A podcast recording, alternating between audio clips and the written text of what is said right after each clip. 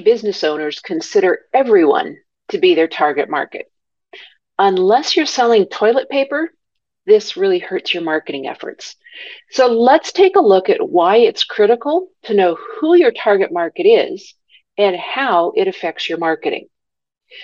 How many people do you know that plan for a trip, take time off work, load up the car, and simply drive aimlessly around town? Or if you've ever played darts, done target practice of any kind, what do you do? You aim at a target. So why would it be any different in business? When you've clearly identified your market, you're able to hone your message and make it more effective. If you understand exactly what problems you're solving for, for your audience, and you've, quote, climbed inside their head to understand how they think, what's important to them, and how they make buying decisions, you'll do a better job of engaging them and turning them into your customer. This also tends to create raving fans because they'll feel like you totally understand them and have gone above and beyond to meet their needs. The result of this focus is that your marketing efforts will be more effective and more fruitful.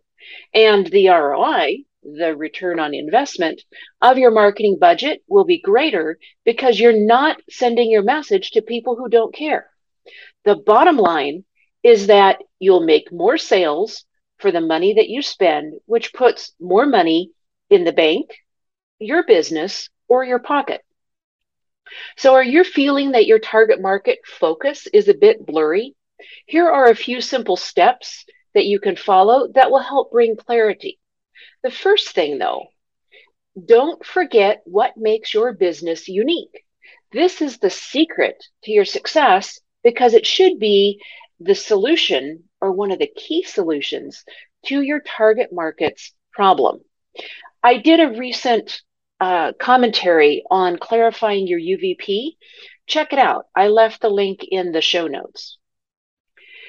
So, who is your ideal customer? Take time to think about your current customers and which ones are the best, your favorites. Identify why these stand out in your mind. These identifying qualities and characteristics will help you answer these questions. Next question what are the demographics of this ideal customer? Now, in a business to consumer uh, uh, business, where you're wanting just the average person, you're not serving another business directly, think of where do they live? Their age, their gender, their income, their education.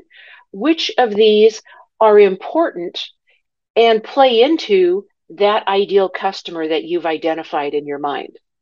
Next, what are the psychographics of your ideal customer? What type of a person are they? What do they like to do? And how do they typically make purchases?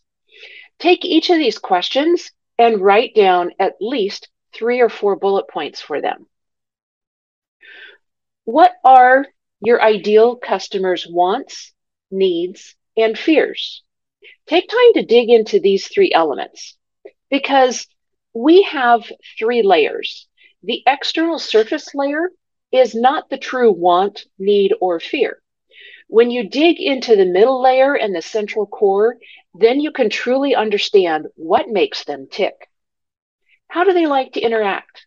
This is huge because depending on who your market is, not everyone likes to quote, send a DM or a text message.